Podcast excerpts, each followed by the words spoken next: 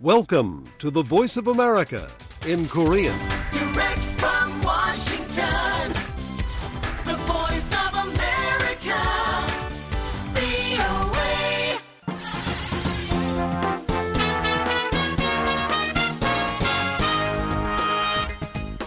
여러분 안녕하십니까? 여기는 미국의 수도 워싱턴에서 보내드리는 VOA 방송입니다. 지금부터 VOA 저녁 방송을 시작하겠습니다. VOA 방송은 매일 새벽 2시부터 3시까지, 그리고 매일 아침 4시부터 6시까지, 또 저녁 8시부터 자정까지 세 차례 보내드립니다. VOA 방송은 객관적이고 공정하며 포괄적인 한반도와 미국 그리고 세계 소식과 함께 각종 정보와 교양, 오락 등 다양한 프로그램을 전해드리고 있습니다.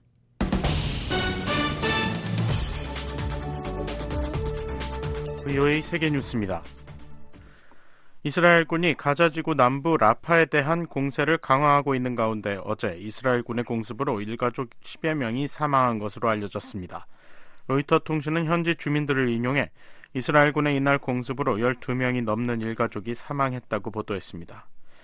하지만 이스라엘군은 이를 전황 보고에서 150만 명의 피난민이 몰려있는 것으로 추정되는 라파에 대한 이날 공습에 대해 언급하지 않았고 논평 요청에도 즉각 응답하지 않았습니다. 하마스가 통제하는 팔레스타인 보건부는 하루 사이 118명이 사망하면서 이날 기준 팔레스타인인 총 사망자 수는 29,313명으로 늘었다고 밝혔습니다. 이런 가운데 이스라엘군은 이날 전황보고에서 가자지구로의 인도주의 지원 물품 유입 경로인 이집트와의 접경 도시 라파에서 북동쪽으로 약 9km 떨어진 칸 유니스에서 작전을 강화하고 있다고 밝혔습니다. 특히 하루 사이 칸 유니스에서 29명의 하마스 대원들을 표적화 작전을 통해 제거했다고 주장했습니다. 이스라엘군은 소셜미디어 X에 가자지구 남부에서 북부에 이르는 11개 지역 내 하마스 지하갱도망 지도를 공개하면서 갱도망은 하마스 고위 관리들의 은신처로 쓰였으며 로켓 생산 공장 등 지하시설과도 연결돼 있다고 밝혔습니다. 한편 요르단강 서안 지구와 인접한 이스라엘 검문소 인근에서 팔레스타인인 무장괴 한 3명이 차량에 총격을 가해 1명이 사망하고 5명이 부상당했다고 현지 당국이 전했습니다. 이들 무장괴 한 중 2명은 이스라엘 경찰의 총격으로 사망했으며 나머지 1명은 부상당했다고 경찰은 밝혔습니다. 미국과 러시아가 국제사법재판소 ICJ에서 이스라엘의 팔레스타인 영토 점령의 합법성 여부를 놓고 열띤 공방을 벌였습니다. 네덜란드 헤이그의 ICJ 본부에서 어제 열린 청문회에서 리처드 비색 미국 국무부 법률고문 대 행은 이스라엘의 요르단강 서안지구와 가자지구로부터의 철수에 관한 어떠한 움직임도 이스라엘의 매우 현실적인 안보 요구에 대한 고려가 요구된다고 말했습니다. 비색 대행은 지난해 10월 이스라엘에 대한 하마스의 기습 공격은 이스라엘의 이 같은 안보 요구를 상기하도록 했다며 유감스럽게도 청문회에 참여한 많은 나라들이 이 같은 필요성을 외면하고 있다고 지적했습니다. 반면 블라디미르 타라브린 네덜란드 주재 러시아 대사는 이스라엘의 팔레스타인 점, 영토 점령은 팔레스타인인들의 자기 결정권에 대한 끈질긴 거부라고 말했습니다. 타라브린 대사는 또 팔레스타인 독립국가의 수립은 유엔 총회와 안전보장이사회 ICJ에 의해 인정된 것이라면서 이스라엘이 가자지구와 서안지구에 대한 점령을 끝내고 이국가 해법 달성을 위한 안보리 결의를 준수할 것을 촉구했습니다. 청문회에 불참한 이스라엘은 선면 논평을 통해 ICJ의 개입이 하마스와의 휴전 관련 협상 타결에 해를 끼칠 수 있다고 주장했습니다. ICJ는 유엔 헌장에 따라 1945년에 설립된 유엔 사법기구로 유엔 회원국이 제기하는 법적 분쟁과 유엔 산하 기구들이 회부한 법적 사안들을 다루며 이번 심리는 2022년 유엔 총회가 ICJ에 관련 의견을 요청하는 결의안을 채택한 데 따라 열리는 것입니다. 이스라엘은 1967년 3차 중동 전쟁에서 서한 지구와 가자 지구를 점령했으며 이후 이들 지역에서 대부분 병력을 철수했지만 여전히 국경을 통제하고 있습니다. 이스라엘군은 오늘 남부 도시 에일라트에 로켓과 미사일 공습 경보가 내려진 가운데 홍해상에서 공중 목표물 한 개를 요격했다고 밝혔습니다. 이스라엘군은 이날 성명에서 이 목표물은 이스라엘 영토로 넘어오지는 않았으며 민간인들에게 위협이 되지도 않았다고 말했습니다.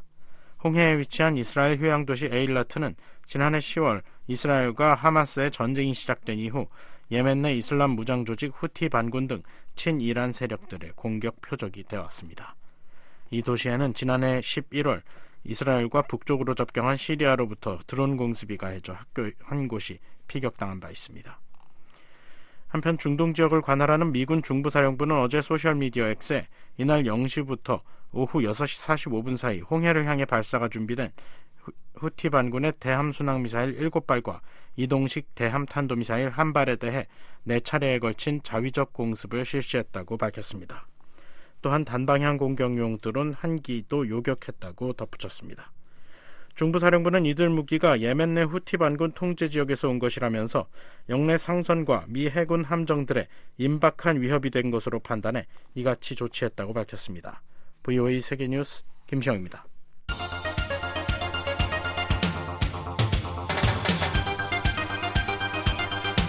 VOA News Today. 여러분 안녕하십니까? 2024년 2월 22일 목요일 VOA 뉴스투데이 일부 시작하겠습니다. 진행의 노시창입니다. 이 시간에 보내드릴 주요 소식입니다. 미 국무부는 북한의 대량 살상 무기와 탄도 미사일에 사용될 수 있는 민감한 품목과 기술 획득을 막기 위해 모든 노력을 기울일 것이라고 밝혔습니다. 미국 하원에서 우크라이나 전쟁 발발 2주년을 맞아 러시아와 북한, 중국, 이란을 규탄하는 결의안이 발의됐습니다. 한국 정부는 정상회담을 둘러싼 북일 간 접촉 움직임에 대해 한반도 평화 유지 차원에서 긍정적일 수 있다는 입장을 밝혔습니다. 내일 북한 날씨 전 지역 가끔 구름 많고 한때 눈이 오는 곳이 있겠습니다. 아침 최저 기온 영하 21도에서 영하 4도, 낮 최고는 영하 3도에서 영상 6도 본토입니다. 바다의 물결은 동해 앞바다 1 내지 3m, 서해 앞바다 0.5 내지 1m로 일겠습니다. 첫 소식입니다.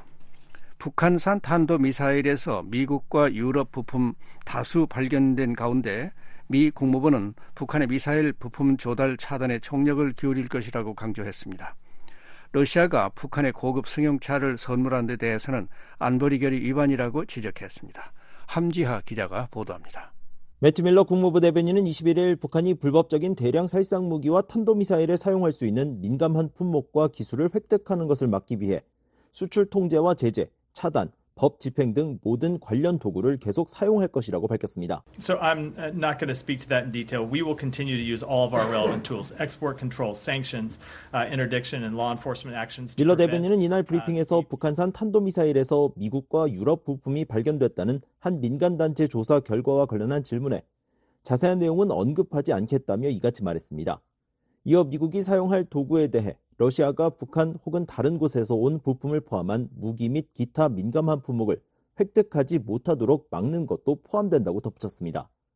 앞서 영국의 분쟁 군비 연구소는 20일 우크라이나 하르키우에서 회수한 북한산 미사일 잔해의 290개 부품을 직접 조사한 결과 미국 회사가 설계 판매한 부품이 75%, 유럽 회사의 부품이 16%에 이르는 것으로 나타났다고 밝혔습니다.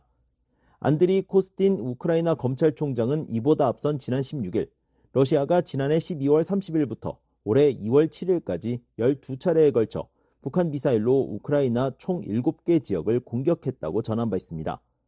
한편 국무부는 러시아가 북한에 고급 승용차를 선물한 데 대해선 유엔 안보리 결의 이행을 강조했습니다. 밀러 대변인은 관련 질문에 해당 보도를 봤다면서도 솔직히 나는 러시아에 고급 승용차가 있는지 몰랐다고 말했습니다. 이어 김정은이 보증 수리 기간 연장을 받았길 바란다며 내가 만약 고급차를 산다면 제재 여부와 관련 없이 러시아를 구매처로 고려했을까 싶다고 덧붙였습니다. So I did see that report. I actually, frankly, didn't know there was such a thing as a Russian luxury car. Um, I hope Kim got the extended warranty. 밀러 대변인은 유엔 안보리 결의는 모든 유엔 회원국이 북한의 수송용 차량과 고급 자동차를 북한에 공급하는 것을 금지하고 있다고 지적했습니다. 그러면서 이것이 사실이라면 이는 러시아가 스스로 지지한 유엔 안보리 결의를 다시 한번 위반한 것이라고 덧붙였습니다. 북한 관영 조선중앙통신은 20일 김정은 위원장이 러시아산 승용차를 선물로 받았다고 보도했습니다. 또한 드미트리 페스코프 크렘린궁 대변인은 같은 날 정례 브리핑에서 관련 질문을 받고 김 위원장에게 선물한 차가 아우르스 자동차라며 김 위원장이 이 차를 좋아한다고 말했습니다. 아우루스는 차량 모델과 옵션에 따라 러시아에서 4천만 루블에서 8천만 루블, 미화 43만 달러에서 86만 달러에 판매되고 있습니다. 북한의 핵실험에 대응하기 위해 채택된 유엔 안보리 결의 1718호와 2094호 등은 북한의 고급 자동차와 보석, 요트 등의 사치품을 직간접적으로 공급하거나 판매, 이전하는 것을 금지하고 있습니다. 뷰이 뉴스 함지합니다. 미국 하원에서 우크라이나 전쟁 발발 2주년을 맞아 러시아와 북한, 중국, 이란을 규탄하는 결의안이 발의됐습니다. 우크라이나에 대한 미국의 지지와 연대도 재확인했습니다. 이재훈 기자가 보도합니다. 민주당의 마르시 캡터 하원 의원이 러시아의 우크라이나 침공을 규탄하고 이에 대한 북한과 중국, 이란의 지원을 비판하는 결의안을 대표 발의했습니다. 21일 의회 기록 시스템에 따르면 우크라이나 전쟁 2주년을 맞아 발의된 이 결의안은 지난 15일 발의돼 하원 외교위원회로 회부됐습니다. 공화당의 조 윌슨 의원 등 총 33명의 의원이 초당적으로 결의안 발의에 참여했습니다. 결의안은 2022년 2월 24일 시작된 러시아의 불법적이고 근거 없는 우크라이나 침공을 규탄하며 북한과 중국, 이란도 러시아의 우크라이나 전쟁을 지원했다고 비판했습니다. 결의안은 중국, 이란, 북한이 우크라이나에 대한 폭력에 가담한 건 신흥 폭정의 축의 공조가 늘어나고 있음을 보여주는 증거라고 비난했습니다. 특히 이들의 주된 의도는 무고한 민간인을 희생시키면서 자유세계의 안보를 약화하는 수단으로서 불안정을 조장하는 것이라고 지적했습니다. 그러면서 러시아의 고의적이고 무차별적인 우크라이나 공습으로 만 명 이상의 우크라이나 민간인이 사망하고 약 2만 명이 다쳤다고 강조했습니다. 우크라이나에 대한 미국의 지지도 재확인했습니다. 결의안은 우크라이나 국민에 대한 오랜 공약과 우크라이나에 대한 강력한 지지를 재확인한다며 2년간의 잔혹한 전쟁으로 우크라이나가 치러야 했던 끔찍한 대가를 기억하며 우크라이나 국민과 연대한다고 밝혔습니다. 이어 블라디미르 푸틴과 그의 권위주의 정권을 명백히 규탄한다며 큰 희생을 치르고 있는 우크라이나 국민들에게 찬사를 보낸다고 덧붙였습니다. 앞서 2022년 2월 24일 블라디미르 푸틴 러시아 대통령이 우크라이나에 대한 특별 군사작전 개시 명령을 승인한 뒤 러시아가 우크라이나 수도 크이우를 미사일로 공습하고 지상군을 투입하면서 우크라이나 전쟁이 활발했습니다. 이번 결의안은 북한이 러시아에 무기를 지원한 정황이 계속해서 드러나고 있는 가운데 발의됐습니다.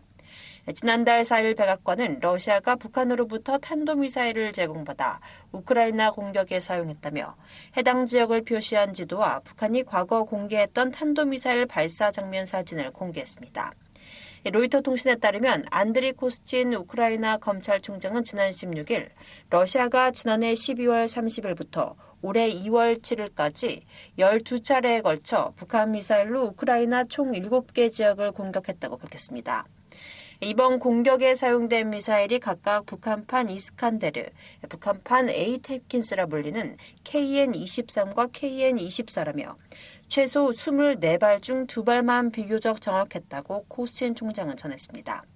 이와 관련해 백악관 국가안보회의 대변인은 20일 VO의 관련 논평 요청에 러시아가 우크라이나의 민간 기반 시설을 표적으로 삼고 무고한 우크라이나 민간인을 살해하기 위해 추가로 북한 미사일을 사용할 것으로 예상한다고 밝혔습니다. 또 러시아의 북한산 탄도미사일 조달은 다수의 유엔 안보리 결의에 대한 직접적인 위반이라며 우리는 동맹국 및 파트너들과 함께 유엔 안보리에서 이런 무기 거래 문제를 제기할 것이라고 강조했습니다. 북한과 러시아는 국제사회의 거듭된 지적에도 무기 거래 등 군사 협력 사실을 부인하고 있습니다. 한편 미 의회에선 북러 무기 거래 등 양국 군사 협력에 제재를 부과하도록 하는 법안이 지난해 말 하원 외교위원회를 통과한 바 있습니다. You know, Russia, China, Iran, North Korea, all together in this against the free world in the West. 마이클 맥콜 하원 외교위원장은 당시 법안 표결 전 발언에서 러시아, 중국, 이란, 북한이 모두 서방의 자유세계에 맞서 싸우고 있다며 자유세계가 위기에 처했기 때문에 미국은 이 문제를 주도해야 한다고 강조했습니다. VA 뉴스 이존입니다. 러시아가 북한 같은 나라에 무기 조달을 의존할 수밖에 없을 정도로 굴욕적인 상황이라고 미 국무부 고위 당국자가 지적했습니다. 이 당국자는 우크라이나 전쟁 2주년을 맞아 러시아의 전략적 상황이 비관적이라고 평가했습니다. 조은정 기자가 보도합니다. 유리김 국무부 유럽 유라시아 담당 수석 부차관보는 20일 북러 무기 거래를 지목하며 러시아의 처지가 굴욕적이라고 말했습니다.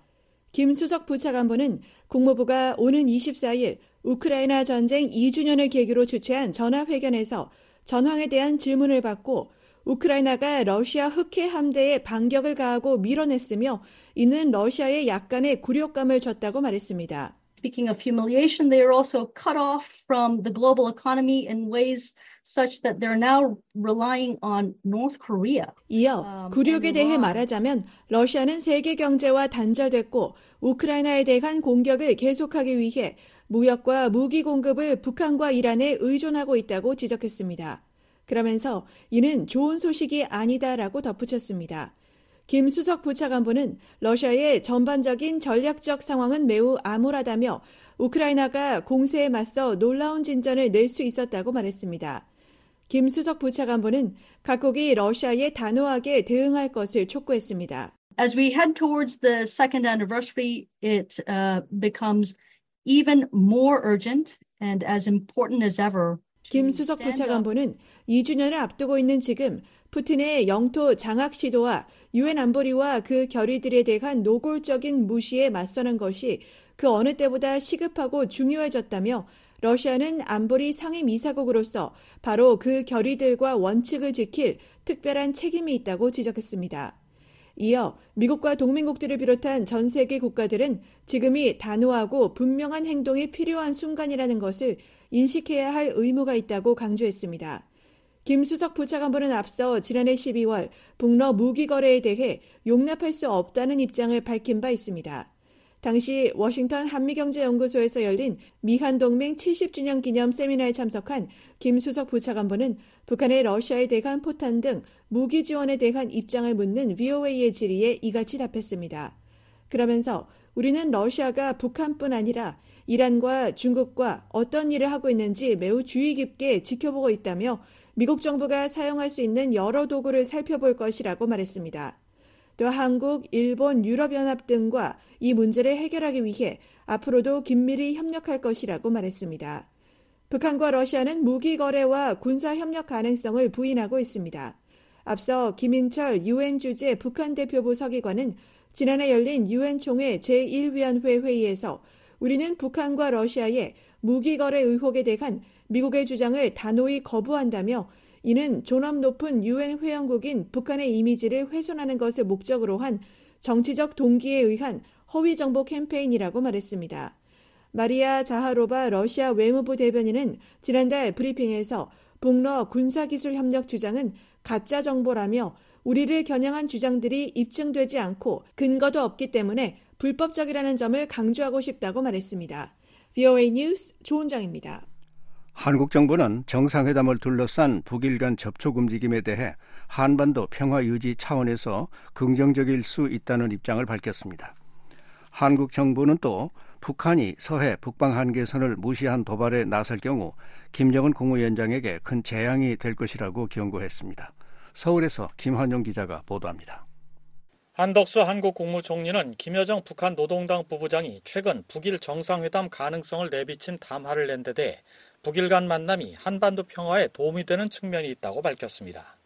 한 총리는 22일 국회 대정부 질문에서 윤상현 국민의힘 의원의 관련 질의에 김 부부장의 담화가 북한 핵과 일본 납치자 문제를 의제로 삼지 않는다는 점을 정상회담의 전제 조건으로 달고 있다며 이같이 말했습니다. 북한이 좀 더 저는 개방이 되고 또 국제사회와 좀 이렇게 접촉을 갖고 하는 것은 저는 우리 한반도의 평화를 유지하는 데 있어서 그렇게 저는 어, 어, 문제가 되지 않는다 그렇게 생각합니다.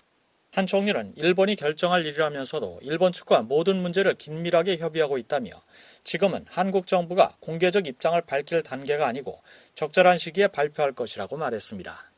기시다 후미오 일본 총리는 앞서 지난 9일 중의원 예산위원회에서 북일 정상회담 추진 관련 질문에 구체적으로 여러 활동을 하고 있는 상황이라고 밝힌 바 있습니다. 김여정 부부장은 15일 이 발언과 관련해 일본이 관계 개선에 새 출로를 열어나갈 정치적 결단을 내린다면 두 나라가 얼마든지 새로운 미래를 함께 열어나갈 수 있다며 기시다 총리가 평양을 방문하는 날이 올 수도 있을 것이라고 말했습니다. 신원식 국방부 장관도 이날 대정부 질문에 출석해 김정은 북한 국무위원장이 최근 서해 북방 한계선을 유령선이라고 규정하며 자신들의 해상 국경선을 주장한 데 대해 도발 명분을 축적하려는 의도라며 이에 대한 경고 메시지를 보냈습니다. 우리 군은 지난 70년 동안 6.25 전쟁 이후에 NLL을 실질적인 해상 경계선으로서 필요서 지켜왔습니다. 그래서 그 방침의 변동이 없고요. 만일 김정은이 잘못된 선택을 하면 김정은한테는 큰 지향이 될 것이라는 점을 분명히 말씀드립니다. 신 장관은 또 북한이 대륙간 탄도미사일을 실전 배치해도 그 위협으로 한미동맹이 이간되거나 약화될 가능성은 없고 오히려 더 강화될 것이라고 강조했습니다. 신 장관은 도널드 트럼프 전 대통령이 미국 대선에서 승리하면 북핵 동결 기류가 강화될 것이라는 윤상현 의원의 전망에 대해선 미국이 북한의 공갈에 말리고 휘둘려서 동맹국과의 조약상 의무를 저버리면 글로벌 리더십을 포기해야 할 것이라고 말했습니다. 공화당의 유력한 대선 후보인 트럼프 전 대통령이 최근 동맹 경시 기조를 재확인한 가운데 어떤 경우에도 미한 동맹은 유지돼야 한다는 점을 지적한 것으로 풀이됩니다. 김영호 통일부 장관은 대정부 질문 답변에서 김정은 위원장이 최근 남북 관계를 동족 관계가 아닌 적대적인 두 국가 관계로 규정하며 대남 정책을 바꾼 배경에 대해 북한 내부를 결속시키려는 의도라고 말했습니다. 김 장관은 북한 내부의 경제난, 식량난이 굉장히 심각해지고 있다며 남북 관계를 적대적 국가 관계로 규정해 북한 내부 어려움을 외부로 돌려 체제 결속을 강화하려는 목적이라고 밝혔습니다. 김 장관은 또 한류 문화 유입에 대한 위기의식도 작용하고 있다고 분석했습니다. 북한 주민들이 한국 드라마를 굉장히 많이 보고 있죠. 그 드라마를 보게 되니까 북한 주민들이 한국 사회가 자유롭구나, 한국 사회가 풍요롭구나, 이런 생각을 하게 되고 어, 체제 위반 현상이 생기게 된다고 하는 겁니다. 그래서 적대적 두 국가 관계를 강조함으로 해서 북한 주민들의 한국 사회에 대한 동경심을 차단하려고 하는 그런 어, 목적도 있다 이렇게 어, 보입니다. 김 장관은 한국 정부가 북한의 이런 두 개의 국가론을 받아들일 수 없다고 강조했습니다. 그는 대한민국 헌법 제4조의 규정처럼 정부는 자유민주적 기본 질서에 입각한 평화 통일을 추진해야 한다며 북한은 1991년 남한과 합의한 남북 기본 합의서의 정신을 충실히 지켜야 한다고 말했습니다. 김 장관은 북한이 언어와 역사를 공유하고 있는 민족을 부정해도 민족은 없어질 수 없다며 북한이 무슨 이야기를 한다고 해도 헌법 가치에 충실해 통일을 추진해야 한다고 말했습니다. 서울에서 VOA 뉴스 김환용입니다. 조태열 한국 외교부 장관과 가미카와 요코 일본 외무상이 브라질 리오데자네이로에서 열린 주요 20개국 외교장관 회의를 계기로 어제 만나 한일 관계와 북한 북핵 문제 등을 논의했습니다. 외교부에 따르면 두 장관은 최근 북한이 호전적 언사와 도발로 한반도 영내 긴장을 고조시키는 데 대해 규탄하고 한일, 한미 일간 긴밀한 공조를 바탕으로 국제사회와 함께 북한을 비핵화의 길로 복귀시키기 위한 노력을 지속해 나가자고 입을 모았습니다. 조 장관은 일북 관계에 대해서도 한일이 계속 긴밀히 소통해 나가자고 말했습니다. 이는 지난 15일 김여정 북한 노동당 부부장의 담화 이후 외교가에서 주목하고 있는 북일 정상회담을 의식한 발언으로 풀이됩니다.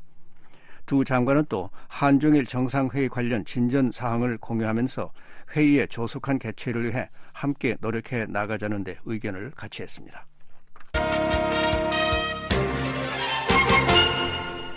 푸에블로 호 승조원과 가족 등이 소셜미디어와 이메일을 통해 북한의 소송 사실을 고지했다고 밝혔습니다.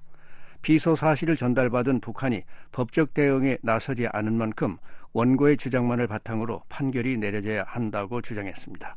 함지하 기자가 보도합니다. 북한을 상대로 소송을 제기한 푸에블로호 승조원과 가족, 유족 등이 북한의 관영 매체인 조선중앙통신의 공식 X 계정에 소송 사실을 고지했다고 밝혔습니다.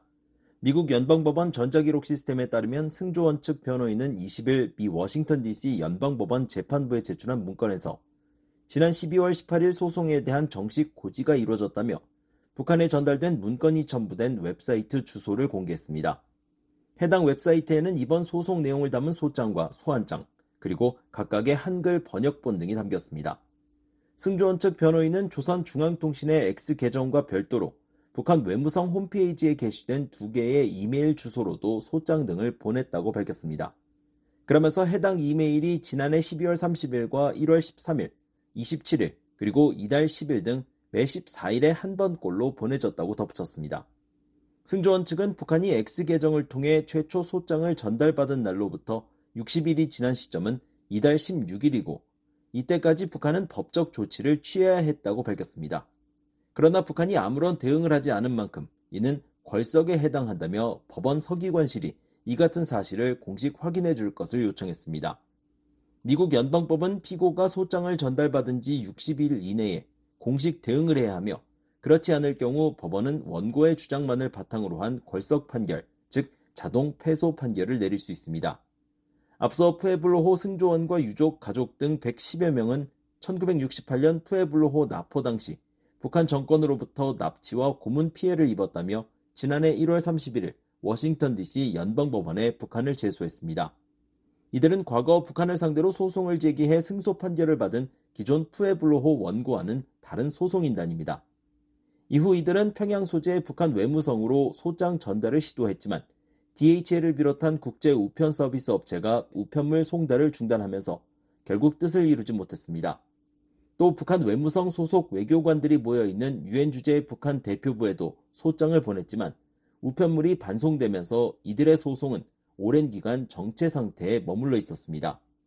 그러나 최근 미국 연방법원이 소셜미디어인 X를 통해 북한의 소송 내용을 고지할 수 있는 길을 열면서 난항을 거듭하던 이번 소송이 새로운 국면을 맞이하게 됐습니다. 앞서 워싱턴 DC 연방법원은 북한을 상대로 소송을 제기한 일본 적군파 테러 피해자 측이 북한의 X 계정의 소송 내용을 고지할 수 있도록 허가한 데 이어 북한 억류 피해자 케네스 배 씨에게도 같은 방식을 이용해 소송을 고지할 것을 명령했습니다. 이에 따라 푸에블로 승조원 등도 동일한 방식을 이용해 소송 내용을 고지했고 이를 확인해달라는 요청서를 이날 제출한 것입니다. 만약 법원 서기관실이 북한의 궐석을 공식 확인하고 재판부가 이를 인정하면 푸에블로호 승조원 등은 승소 판결을 받게 됩니다. 미 연방법원은 지난 2006년 최초 북한을 상대로 소송을 제기한 윌리엄 토마스 메시 등 승조원 4명에게 9,700만 달러의 승소 판결을 내린 바 있습니다. 또 2021년엔 또 다른 승조원과 가족, 유족 등 171명의 소송에 대해 북한에 23억 달러 배상 책임을 인정했습니다. 따라서 이번 3차 소송인단 역시 비슷한 규모의 배상 판결을 받을 것으로 예상됩니다. 미 해군 정보함 푸에블로호는 1968년 1월 23일 원산 앞바다에서 임무 수행 중 북한 해군에 의해 납포됐습니다. 북한 정권은 약 11개월이 지난 1968년 12월 23일 승조원 82명과 유해 한 구를 미군에 송환했지만 선박은 돌려주지 않은 채 현재까지 반미 선전물로 활용하고 있습니다. 한편 미국 연방법은 다른 나라 정부를 상대로 소송을 제기하지 못하도록 하고 있지만 외국 주권 면제법을 근거로 북한과 같은 테러 지원국은 예외로 하고 있습니다. 앞서 북한은 1988년 최초 테러 지원국으로 지정된 뒤 2008년 해제됐지만 2017년 11월 트럼프 행정부에 의해 다시 테러 지원국으로 지정돼 현재까지 이 지위를 유지하고 있습니다. 뷰이 뉴스 함재합니다. 북한이 최근 잇따라 신형 미사일의 발사 성공을 주장한 데 대해 군사 전문가들은 북한이 현재 기술로 구현하기 어렵거나 갖고 있지 않은 역량을 부풀렸을 가능성을 제기했습니다. 북한의 실제 역량을 공개해 심리전에 적극 활용해야 한다는 제언도 나왔습니다. 조상진 기자가 보도합니다. 미국의 군사 전문가인 브루스 베넷 랜드 연구소 선임 연구원은 21일 VOA와의 전화 통화에서 북한이 한국을 겨냥해 올해 들어서만 다섯 차례 발사한 순항 미사일의 역량에 대해 강한 의구심을 나타냈습니다. 베넷 선임연구원은 북한이 발사한 순항 미사일들이 거의 모두 동해상과 서해상, 즉 바다를 향해 발사됐다는 점을 지적하면서 이는 순항 미사일의 주요 기능으로 꼽히는 지형 대조항법에 문제가 있음을 시사하는 것이라고 진단했습니다. I'm skeptical. If North Korea's cruise missiles could follow terrain, 지형 대조항법은 미사일이 지상을 비행할 때 산이나 지상의 지형 지물에 충돌하지 않기 위해 회피 기동을 하는 것을 의미하며 미사일의 충돌 가능성을 알려주는 정보 자료와 현재 위치를 알려주는 레이더 시스템, 잠재적 위험을 피할 수 있는 소프트웨어 등 높은 수준의 기술력이 필요하다는 설명입니다.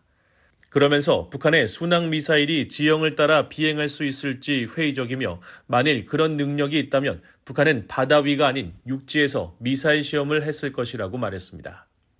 북한이 지난해부터 지속적으로 발사해온 친형 전략 순항 미사일 화살은 최대 사거리가 1,500km 정도로 북한은 해당 미사일이 낮은 고도에서 지형 추적 비행을 실시했다고 주장해왔습니다. 이 때문에 일각에서는 위성 항법 장치와 관성 항법 장치, 지형 대조 항법 등을 활용해 최대 2,500km에 떨어진 표적을 2m 내외의 높은 정확도로 타격할 수 있는 미국의 대표적 순항 미사일인 토마호크와 비견되는 역량을 가진 것이 아니냐는 우려가 제기돼 왔습니다. 그러나 미사일 전문가들은 북한이 순항 미사일 시험 시 지상 발사 대신 해상 발사만을 고집하는 것은 지형을 추적할 수 있는 핵심 역량을 갖고 있지 못하기 때문일 것으로 추정했습니다. 독일의 미사일 전문가인 로버트 슈무커 박사는 21일 VOA에 북한의 미사일은 레이더 탐색기가 장착된 대함 순항 미사일일 가능성이 크며 지형 추적 기능이 없어 매우 낮은 고도에서 비행할 수 있을 뿐이라고 지적했습니다. 지형 지물에 따른 방해 없이 그대로 날아가 표적을 겨냥하기만 하면 되는 단순한 기능만 갖추고 있는 것으로 보인다는 분석입니다. 미국 해군 참모대학 미래전 연구소장으로 미 해군 탑재 무기 분야 전문가인 샘 탕그레디 교수도 이날 VOA와의 전화 통화에서 위성 항법 장치를 통해 특정 위치에 있는 목표물을 조준하는 것은 대부분의 순항 미사일이 갖고 있는 기본적 기능이지만 지형 탐지 기능은 매우 복잡한 기술을 요하는 것이라고 지적했습니다. 그러면서 수면이 평평한 바다 위를 비행하는 순항 미사일은 분명히 지표면을 횡단하는 것보다 훨씬 더 쉽다면서 기술적 측면과 성공률 측면에서도 큰 차이가 있다고 지적했습니다. There is a big difference. A uh, cruise missile traveling at sea in a flat terrain, flat ocean. 탕그레디 교수는 순항 미사일이 목표물에 도달하는 과정에서 상대 방공망에 표적이 되지 않으려면 지상 100m 이하의 낮은 고도로 비행하는 것이 필수적이라고 지적했습니다. 그러면서 낮은 고도로 비행할 경우 회피할 대상이 적은 해상보다 지형 지물이 많은 지상에서의 시험이 더 기술적으로 복잡하고 성공률이 낮은 것은 당연하다고 설명했습니다. 미사일 전문가들은 북한이 만일 첨단 순항 미사일의 주요 기능 중 하나인 지형 대조항법 역량을 확보하지 못했다면 지상에서는 낮은 고도로 비행할 수 없다는 것을 뜻한다며 이는 곧 미국과 한국의 대공 방어망에 손쉬운 표적이 된다는 것을 의미한다고 진단했습니다.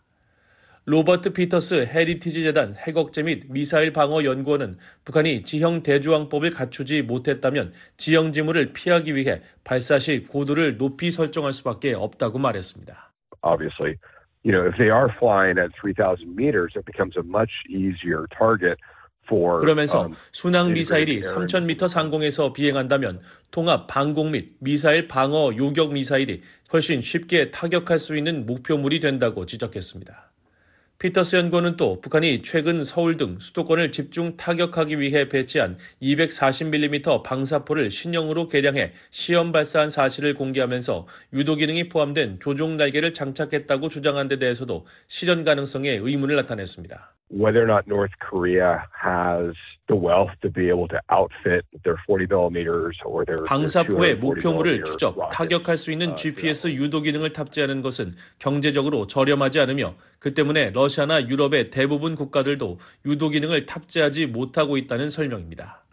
그러면서 북한이 모든 방사포에 유도 기능을 장착할 만큼의 경제력을 보유하고 있는지 의문이라고 지적했습니다. 앞서 북한 대외관용 조선중앙통신은 국방과학원이 조종 방사포탄과 탄도 조종 체계를 새로 개발하는 데 성공했다고 지난 12일 보도했습니다. 조선중앙통신은 국방과학원이 11일 240mm 조종 방사포탄 탄도 조종 사격 시험을 진행해 명중성에 대한 평가를 진행하고 그 우월성을 검증했다며 240mm 조종 방사포탄과 탄도 조종 체계 개발은 우리 군대 방사포 역량을 질적으로 변화시키게 된다고 밝힌 바 있습니다. 전문가들은 북한이 이처럼 자신들의 미사일 역량을 과장하면서 기술적 진전을 과시하려는 것은 결국 미국과 한국, 일본 등에 메시지를 보내기 위한 정치적 의도가 있기 때문이라고 진단했습니다. 샘 탕그레디 교수는 북한이 최근 실험한 순항 미사일 등 무기들을 실제 전투에서 사용하는 것은 단순히 해상에 표적을 두고 시험 발사하는 것과는 훨씬 다른 더 복잡하고 어려운 문제라고 지적했습니다. I'm a cruise missile or any sort of weapon in combat is a much 그러면서 북한이 의도하는 것은 실제 전쟁 수행 역량 확보 목적보다는 그렇게 할 수도 있다는 메시지를 발신하려는 것이라고 평가했습니다. 브루스 베넷 랜드 연구소 선임 연구원도 북한의 의도는 한국과 미국을 압박해 자신들이 원하는 방향으로 움직이도록 하기 위한 것이라고 분석했습니다. 이어 그러한 강압을 극복하는 가장 좋은 방법은 김 위원장이 실제로 지배적인 역량을 갖고 있지 않다는 점, 우리가 이에 대응할 수 있고 매우 효과적일 수 있다는 점을 입증하는 것이라면서 사실을 바탕으로 북한의 적극적인 심리전 대응을 펼쳐야 한다고 제언했습니다. The best way to overcome that coercion is to demonstrate that Kim really doesn't have. 베넷 선임 연구원은 미한 당국이 북한의 선전전에. 더욱 적극적으로 대응해야 한다면서 언론 브리핑이나 미디어를 활용해 북한이 시연하는 무기의 효과적인 사용을 부정하는 방법을 제시했습니다. 낮은 북한 무기 수준의 현 주소를 정확히 알리고 그들의 미사일을 미얀 당국의 방어 영역으로 격추할 수 있다는 사실을 실제 데이터와 사례를 통해 제시하는 적극적인 대응이 필요하다는 것입니다. 또한 북한이 핵과 미사일 등 비대칭 전력을 통해 위협한다면 미국과 한국도 그렇게 할 수 있다는 점을 분명히 각인시켜야 한다며 말뿐이 아닌 실질적인 군사 대응 방안도 고려해야 한다고 강조했습니다. 미국의 군사 전문가인 데이비드 맥스웰 아태 전략센터 부대표도 21일 VOA와의 전화 통화에서 미한 동맹이 지난 30년간 북한에 대해 다소 유화적인 대응에 머물렀다고 지적하면서 보다 공격적인 대응만이 대북 억제력을 발휘할 수 있다고 말했습니다. 특히 우리가 해야 할 일은 북한의 협박이 그리 위협적이지 않다는 사실을 북한 내부에 알리는 것이라면서 미한 당국이 북한으로의 정보 유입 촉진을 더욱 확대해 강력히 추진해야 한다고 제언했습니다. Uh, the fact is, information is an existential threat to Kim Jong Un, and this is the way to pressure those 맥스웰. 부대표는 정보는 김정은에게 실존적 위협이며 김정은의 전략이 계속 실패하도록 주변 사람들을 압박하고 실패한 전략이 엘리트층에서부터 다시 김정은을 압박할 수 있도록 하는 방법이라고 말했습니다. VOA 뉴스 조상진입니다. 중국이 억압적이고 공격적인 행동으로 국제 질서를 훼손하고 있다고 미 국무부 고위 관리가 지적했습니다. 동맹 파트너들과의 협력을 미국의 독특한 경쟁 우위로 규정하며 이를 더욱 강화하겠다고 밝혔습니다. 조은정 기자가 보도합니다. 대니얼 크리튼브링크 미 국무부 동아시아 태평양 담당 차관보는 21일 지난 10년 동안 중국은 국내에서는 더욱 억압적이고 해외에서는 더욱 공격적으로 변했다고 지적했습니다. 크리튼브링크 차관보는 이날 워싱턴의 민간단체인 애틀랜틱 카운슬에서 열린 중국과 글로벌 사우스 토론회에서 미국의 대중국 정책을 설명하며 이같이 말했습니다. 글로벌 사우스는 주로 남반구에 있는 신흥국과 개발도상국을 말합니다. But unfortunately, the PRC often takes actions that undermine those principles rather than reinforce them. The PRC has undermined them in the South China Sea. 크리튼 브랭크 차관보는 중국은 국제 원칙을 강화하기는커녕 오히려 훼손하는 행동을 종종 취하고 있다고 지적했습니다. 이어 남중국해에서는 평화와 안보, 항행과 상업의 자유를 위협하는 불법적인 해양 영유권 주장을 펼쳤고 경제 분야에서는 중국의 입맛에 맞지 않는 주권적 결정을 내린 국가에 무역 제한을 가했으며 미국인들을 포함한 전 세계인들을 괴롭히고 감시하고 위협하는 초국가적 탄압 행위를 저질렀다고 말했습니다. 크리스천 브랭크 차관보는 미국과 중국이 치열한 전략적 경쟁 관계에 놓여 있지만 경쟁이 오판이나 갈등으로 치닫지 않도록 관리하기 위해 최선을 다하고 있다고 밝혔습니다. 그러면서 바이든 정부는 투자, 동맹, 경쟁이라는 대중국 전략을 바탕으로 지난 3년간 동맹 파트너 관계에 활력을 불어넣고 강화했다고 강조했습니다. The United States' unique comparative advantage in the world, we believe, is our extraordinary constitution of alliances and individual partnerships. In the past three years, we've been 크리튼 브랭크 차관보는 미국은 국제사회에서 독특한 경쟁 우위를 갖고 있다며 우리는 동맹과 양자 협력 관계가 특별하게 구성돼 있다고 말했습니다. 이어 미국과 동맹 파트너 간 협력 사례로 미국과 일본, 인도, 호주가 참여하는 사자 안보 협의체 쿼드, 미국 아세안 협력, 대서양 협력을 위한 파트너십 등을 언급했습니다. 또 한국과 긴밀히 협력하고 있는 다자간 협의도 소개했습니다. After organizing the first Summit for Democracy in December 2021, we've partnered with over 100 governments around the world to take meaningful steps. 크리튼 브랭크 차관보는 2021년 12월 제1차 민주주의 정상회의를 미국이 개최한 이후 전 세계 100개 이상의 정부와 협력해 부정부패와 싸우고 인권을 수호하는 민주주의를 구축하기 위한 의미 있는 조치를 취해왔다고 밝혔습니다. 이어 작년에는 코스타리카, 네덜란드, 한국, 잠비아의 정상들과 함께 제2차 민주주의 정상회의를 공동 주최했다고 말했습니다. 이어 다양한 공동 주최국들은 책임감 있고 투명하며 권리를 존중하는 통치에 대한 열망이 보편적이라는 점을 보여준다며 한국이 제3차 정상회의를 주최하는 것에 대한 기대가 크다고 말했습니다. 한국 대통령실은 20일 제3차 민주주의 정상회의를 3월 18일부터 20일까지 개최한다고 밝혔습니다. 미래 세대를 위한 민주주의를 주제로 본회의와 장관급 회의, 워크숍 등이 열립니다. 각국 정상이 참여하는 정상회의 본회의는 20일 화상 형식으로 예정돼 있습니다. 한편 크리튼브링크 차관보는 국가들이 미국과 중국 사이에서 선택하는 것을 원치 않는다고 말했습니다. 각국이 선택권을 가지고 강압으로부터 자유롭게 결정을 내릴 수 있도록 돕고 싶다는 것입니다. 그러면서 개발도상국에 더 나은 가치 제안을 하기 위해 중국과 경쟁하고 있다고 밝혔습니다.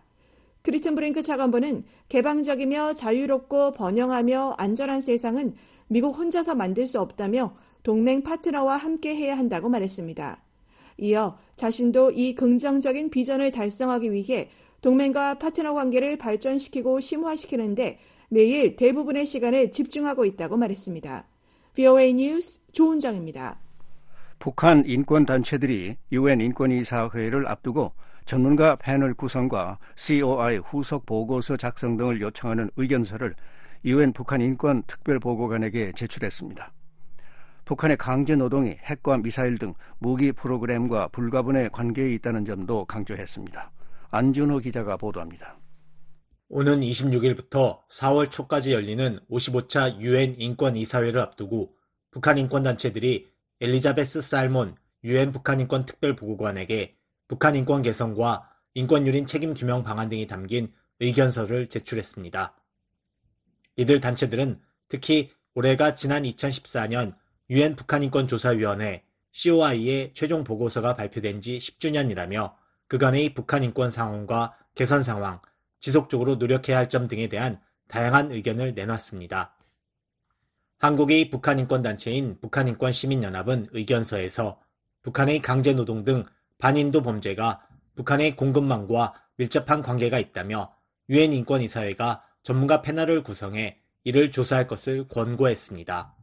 또한 북한의 반인도 범죄는 국제사회의 제재와 북한 당국의 재정적 이득을 억제하려는 다른 노력에도 불구하고 이런 범죄가 자행된 생산 현장과 연결된 국제 공급망을 통해 자금을 조달하고 있다며 국제사회는 아직 이런 연결 고리와 그 배후에 있는 가해자를 밝혀내는 조사를 철저히 수행하지 않았다고 지적했습니다. 그러면서 유엔 인권이사회가 임명한 전문가 패널이 북한 내 구금시설을 운영하며 강제노동을 통해 경제적 이익을 얻는 군부와 국가 보위성, 사회 안전성 등의 구도와 지위 계통 등을 조사해 이것이 어떻게 북한의 무기 생산과 확대에 기여하고 있는지 논의해야 한다고 주장했습니다. 북한인권시민연합 이지윤 캠페인 팀장은 21일 BOA와의 전화통화에서 북한이 강제노동 등 노예화 등을 통해 경제적인 이익을 얻고 이를 통해 핵, 미사일 등 무기 프로그램을 발전시켜 왔다고 지적했습니다. 북한이 강제 실종이라던가 노예화, 고문, 그리고 성폭력, 박해 같은 반인도 범죄를 통해서 경제적인 이익을 취득하고 무기 프로그램 같은 걸 발전시켜 왔다는 문제에 대해서 저희가 좀 문제 제기를 했어요. 그리고 저희가 이렇게 북한 경제 공급망이랑 반인도 범죄가 연관되어 있다라는 것에 대해서 책임 규명이 필요하다라는 점을 어, 문제 제기를 했고요. 북한의 주력 수출 품목인 가발, 인조 속눈썹 등 인조 모발 제품이 탈북했다가 중국에서 체포돼 강제 북송돼 교화소 등 북한 내 각종 구금 시설에 수감된 여성들이 강제 노동 등을 통해 생산되는 경우가 많다는 지적입니다. 이 팀장은 이 주제는 유엔 안보리의 주요 의제 중 하나인 여성, 평화와 안보 프레임워크와도 특히 관련이 있다며 유엔 인권이사회 의장에게 관련 문제를 조사할 수 있는 전문가 패널을 임명하라고 권고했다고 말했습니다. 북한인권시민연합은 또 의견서에서 한국이 국제형사재판소 로마 규정 서명국으로서 자국 관할권 내에서 북한의 반인도 범죄, 국제범죄를 기소할 수 있다는 점도 강조했습니다. 대한민국 헌법상 북한이 대한민국의 관할권 안에 속하고 있고 그리고 대한민국이 로마 규정이라고 해서 국제형사재판소 설립을 위한 규정을 어, 비준했어요. 그 네. 로마 규정 안에는 보충성의 원칙이라는 게 있는데 이것 때문에 저희가 국내 법원을 통해서 북한 반인도 범죄를 어, 소추할 책임도 있고 필요성도 있다라는 것을 저희가 이번 어, 조사를 통해서 밝혀냈고요. 한국의 북한 인권 단체인 전환기 정의 워킹그룹은 쌀문 특별보고관에게 제출한 의견서에서 책임 규명을 촉진하기 위해 우리는 특별보고관이 인권의사회가 임명하는 독립된 전문가의 지원을 받아 COI 보고서에 대한 업데이트를 준비하고 2026년 3월 제61차 인권이사회에 제출할 것을 촉구했습니다. 그러면서 인권이사회가 55차 회의에서 COI 보고서에 대한 업데이트를 승인하는 결의안을 채택해야 한다고 주장했습니다. 전환기 정의 워킹그룹은 COI 보고서의 업데이트에서 권고사항의 이행 여부, 김정은 치하에서의 전반적인 북한 인권 상황과 추세, 코로나가 시민, 정치, 경제, 사회, 문화적 권리에 미친 영향, 평화 안보와 인권, 여성과 평화 안보 문제 등을 다뤄야 한다고 주장했습니다. 또 강제 노동에 시달리는 북한의 해외 노동자와 북한 내 구금시설에서의 노동, 납북자 국군 포로, 억류자 문제, 북한 주민의 정보 접근성, 북한 주민들의 이동의 자유, 식량, 의약품, 필수품에 대한 접근성 등 총 10가지를 다룰 것을 권고했습니다. 전환기 정의 워킹그룹의 신희석 법률 분석관은 COI 보고서가 발표된 지 10년이 지났지만 북한의 인권 상황에 진전은 없었다며 북한에서는 중대한 인권 침해나 반인도 범죄가 계속 반복되고 있다고 지적했습니다. COI 보고서도 시작했던 거지만 그 수십 년간 큰 이런 뭐 정치적인 변화 없이 비슷한 그런 중대한 인권 침해라든가 반인도 범죄가 계속 반복되는 이제 그런 이제 그게 어떻게 보면 북한의 고질적인 그런 어 문제이기 때문에 신분석관은 2014년 COI 보고서가 발표된 뒤 미북 정상회담과 남북 정상회담 등이 진행되면서 북한 인권 침해 문제를 적극적으로 제기하지 않았다고 지적하며 보고서 발표 10년을 맞아 다시 국제사회에 북한 인권 문제를 적극적으로 제기하고 책임 규명 노력 등을 배가해야 한다고 말했습니다.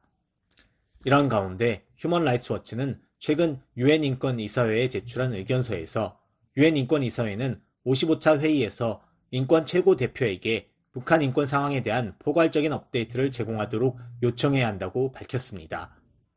유엔 북한 인권 특별 보고관과 전문가들이 협력해 COI 보고서가 발표된 2014년 이후의 북한 인권 상황에 관한 종합 보고서를 작성해야 한다는 겁니다.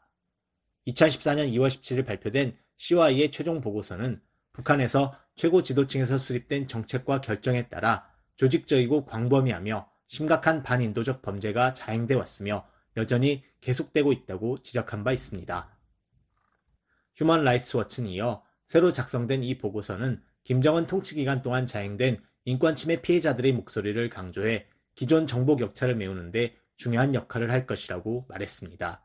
또한 유엔 인권 최고대표 사무소 OHCHR은 북한 인권 상황에 대한 감독과 문서화를 강화하고 증거 보관소를 구축하며 정보와 증언을 평가하고 향후 책임 규명 절차에서 사용할 사법 전략을 개발하는 등 북한 내 심각한 범죄에 대한 형사 책임에 대한 업무의 우선순위를 계속 정해야 한다고 지적했습니다. 이어 유엔 회원국들은 북한의 심각한 범죄에 대한 책임 규명을 진전시키기 위해 이 중요한 기구를 지원하고 적절한 자원을 제공해야 한다고 권고했습니다. 휴먼 라이츠 워치는 유엔 북한 인권 특별보고관과 인권 최고대표는 보편적 관할권을 포함해 북한의 심각한 범죄에 대한 책임을 물을 수 있는 향후 잠재적 수단에 대해 시민사회 단체와 지속적으로 협의해야 한다고 강조했습니다. 보편적 관할권은 명확하게 합의된 정의는 없지만 대체로 범죄 발생 장소, 범죄자 또는 희생자의 국적에 관계없이 범죄 행위의 성격만을 근거로 어느 국가든지 행사하는 형사 관할권을 말합니다. 유엔 인권 서울 사무소에 따르면 2022년 독일 법원은 시리아에서 자행한 고문을 비롯한 반인도 범죄 혐의로 시리아 국적자에게 유죄 판결을 내린 바 있습니다. 휴먼 라이츠 워치는 북한에서 심각한 범죄에 대한 형사 책임을 강화하기 위해 지난 몇 년 동안 중요한 노력을 기울여 왔음에도 불구하고 여전히 면책이 만연해 있다며 책임자들이 법의 심판을 받도록 하기 위해서는 더 많은 노력이 필요하다고 지적했습니다. BOA 뉴스 안준호입니다. 미국 공화당 하원 의원들이 북러 군사 협력에 대한 우려를 표명하며 이에 대한 대응 조치를 보고하라고 바이든 행정부에 요구했습니다. 러시아가 북한에 첨단 무기를 제공할 가능성도 우려했습니다. 이조은 기자가 보도합니다. 하원 외교위 인도태평양 담당 소위원장인 영킴 의원 등 공화당 하원 의원들이 토니 블링컨 국무장관에게 서한을 보내 북러 협력 심화에 대한 행정부의 적극적인 대응을 촉구했습니다. 지난 16일 발송된 이 서한에는 김 의원 외 조윌슨, 탐킨, 네다니엘 모란 등 공화당 하원 의원 4명이 서명했습니다. 의원들은 서한에서 러시아와 북한 관계의 최근 상황에 대해 깊은 우려를 표명하기 위해 글을 쓴다며 북한 지도자 김정은과 블라디미르 푸틴 러시아 대통령의 정상회담 이후 북한은 푸틴의 계속되는 우크라이나 침공을 지원하기 위해 러시아에 무기를 제공하기로 합의했다고 말했습니다. 이어 러시아는 북한 탄도미사일을 받아 우크라이나에서 사용했으며 공개된 보도에 따르면 북한은 러시아에 탄약과 포탄을 제공했다고 지적했습니다. 러시아가 북한의 무기 제공 대가로 탄도미사일 관련 기술을 제공할 가능성도 우려했습니다. 의원들은 러시아가 무기 금수 조치와 미사일 기술 통제 체제에 따른 의무를 위반하면서 북한의 비정상적인 행동을 강화하며 우리의 국가 안보를 더욱 위협하는 무기와 기술을 불량한 김씨 정권에 제공할 수 있다는 점도 우려된다고 밝혔습니다. 그러면서 이런 우려는 최근 북한이 영내 미군 기지를 북한의 진전된 타격 능력 사정권 내에 두는 핵 탑재가는 전략 순항 미사일과 첨단 탄도 미사일을 시험하면서 더욱 심각해지고 있다고 강조했습니다. 의원들은 블링컨 장관에게 북러 협력에 대한 의회 브리핑과 함께 관련 대응 조치에 관한 서면 답변을 내달 1일까지 하원 외교위에 제출할 것을 요구했습니다. 구체적으로는 러시아가 북한의 탄도미사일과 순항미사일 기술을 제공할 것으로 국무부가 우려하고 있는지, 또 이런 유형의 첨단 물자를 북한에 제공하려는 러시아의 노력에 대해 국무부가 인지하고 있는지 물었습니다. 아울러 북한 무기의 러시아 이전과 관련한 중국의 역할에 대한 평가와 함께 지난 몇 년 동안 북한의 전략 또는 전술 미사일 역량 진전에 러시아의 기술과 물자 등이 사용됐는지 여부도 보고할 것을 요구했습니다. 그 밖에 국무부가 북한 핵무기 프로그램을 진전시키기 위한 기술 및 물자 등을 제공하려는 러시아의 계획이나 과거 활동에 대해 인지하고 있는지, 북한과 러시아의 첨단 무기 거래를 차단하기 위해 어떤 조치를 취하고 있는지 등을 물었습니다. VUA는 이번 사안에 대한 국무부의 입장을 요청하고 답변을 기다리고 있습니다. 의원들의 이번 사안은 러시아의 북한산 탄도미사일 사용 정황이 지속적으로 드러나고 있는 가운데 나왔습니다. 앞서 지난달 4일 백악관은 러시아가 북한으로부터 탄도 미사일을 제공받아 우크라이나 공격에 사용했다며 해당 지역을 표시한 지도와 북한이 과거 공개했던 탄도 미사일 발사 장면 사진을 공개한 바 있습니다.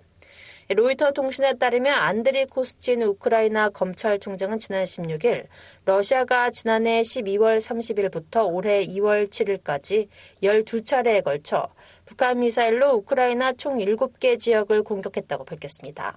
이번 공격에 사용된 미사일은 각각 북한판 이스칸데르, 북한판 에이테킴스라 불리는 KN-23과 KN-24라며 최소 24발 중 2발만 비교적 정확했다고 코스틴 총장은 전했습니다. 미 국무부 대변인은 이날 VOA 관련 질문에 러시아군이 우크라이나에서 여러 차례 북한 미사일을 사용한 사실을 확인하며 우리는 러시아의 추가 미사일 사용이 우크라이나의 더 많은 주요 사회 기반 시설을 파괴하고 더 많은 우크라이나인을 숨지게 할 것으로 예상한다고 밝혔습니다. 그러면서 크렘린궁은 북한에 대한 유엔의 무기 금수 조치를 포함한 유엔 안보리 결의 위반과 관련한 관심을 다른 곳으로 돌리기 위해 필사적으로 노력하고 있다며 우리는 계속해서 북한과 러시아 간 불법 무기 이전을 공개적으로 폭로하고 제재를 포함한 모든 수단을 동원해 이를 방해할 것이라고 강조했습니다. 의회 내에서 북러 협력에 대한 우려는 초당적으로 이어지고 있습니다. Very concerned about, you know, what a potential North Korea-Russian relationship would be. Um, my other committees, the 하원 외교위 인도태평양 담당 소위 민주당 간사인 아미베라 의원도 16일 존소 킬스대 국제관계대학원이 주최한 대담에서 VOA 관련 질문에 우리는 향후 북한과 러시아의 관계에 대해 매우 우려하고 있다며 내가 소속된 또 다른 위원회인 정보위에서도 이에 대해 많은 시간을 할애하고 있다고 밝힌 바 있습니다. 북한과 러시아는 국제사회의 거듭된 지적에도 무기거래 등 군사협력 사실을 부인하고 있습니다. VOA 뉴스 이조은입니다. 지금까지 VOA 뉴스 투데이 일부를 보내드렸습니다. 잠시 후에는 미국 정부의 견해를 반영하는 논평 VOA 세계 뉴스 뉴스 투데이 2부가 방송되겠습니다.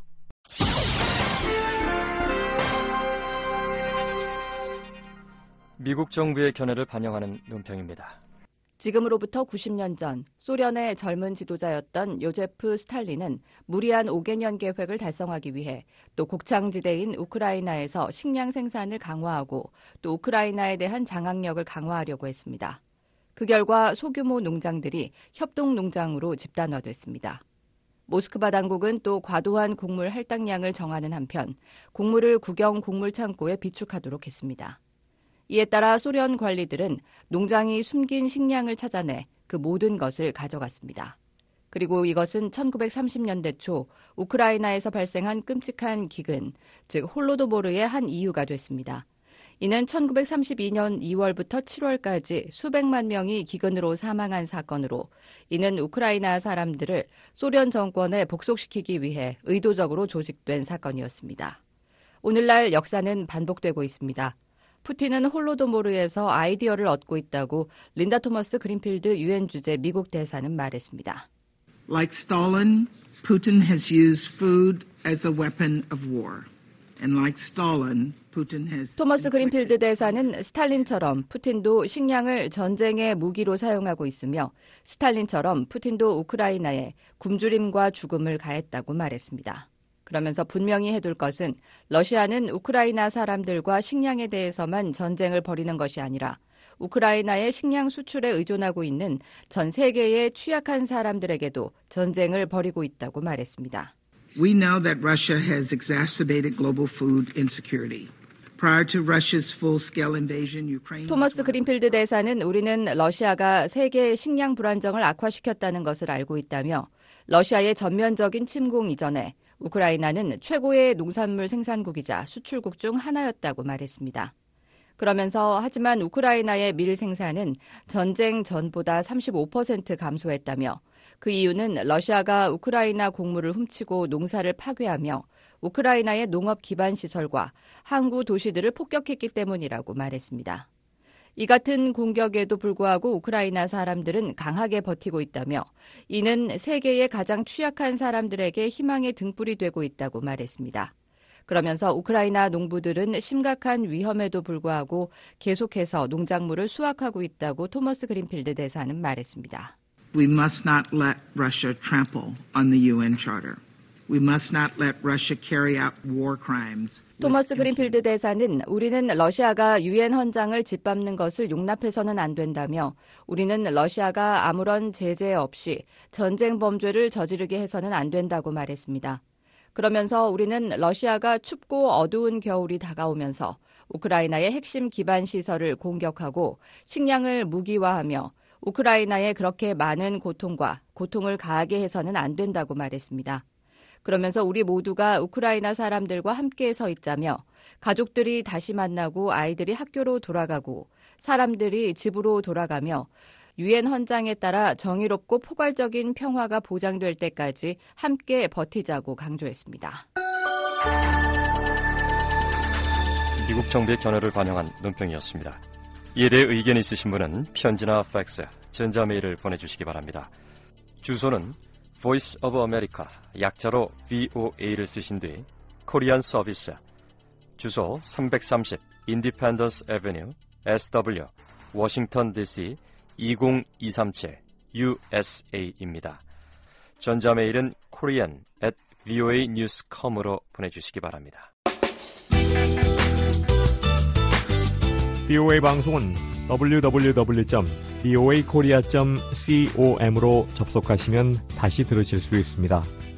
다시 듣고 싶은 프로그램이나 방송 원고를 보기 원하시는 분은 www. voakorea.com을 방문하시기 바랍니다.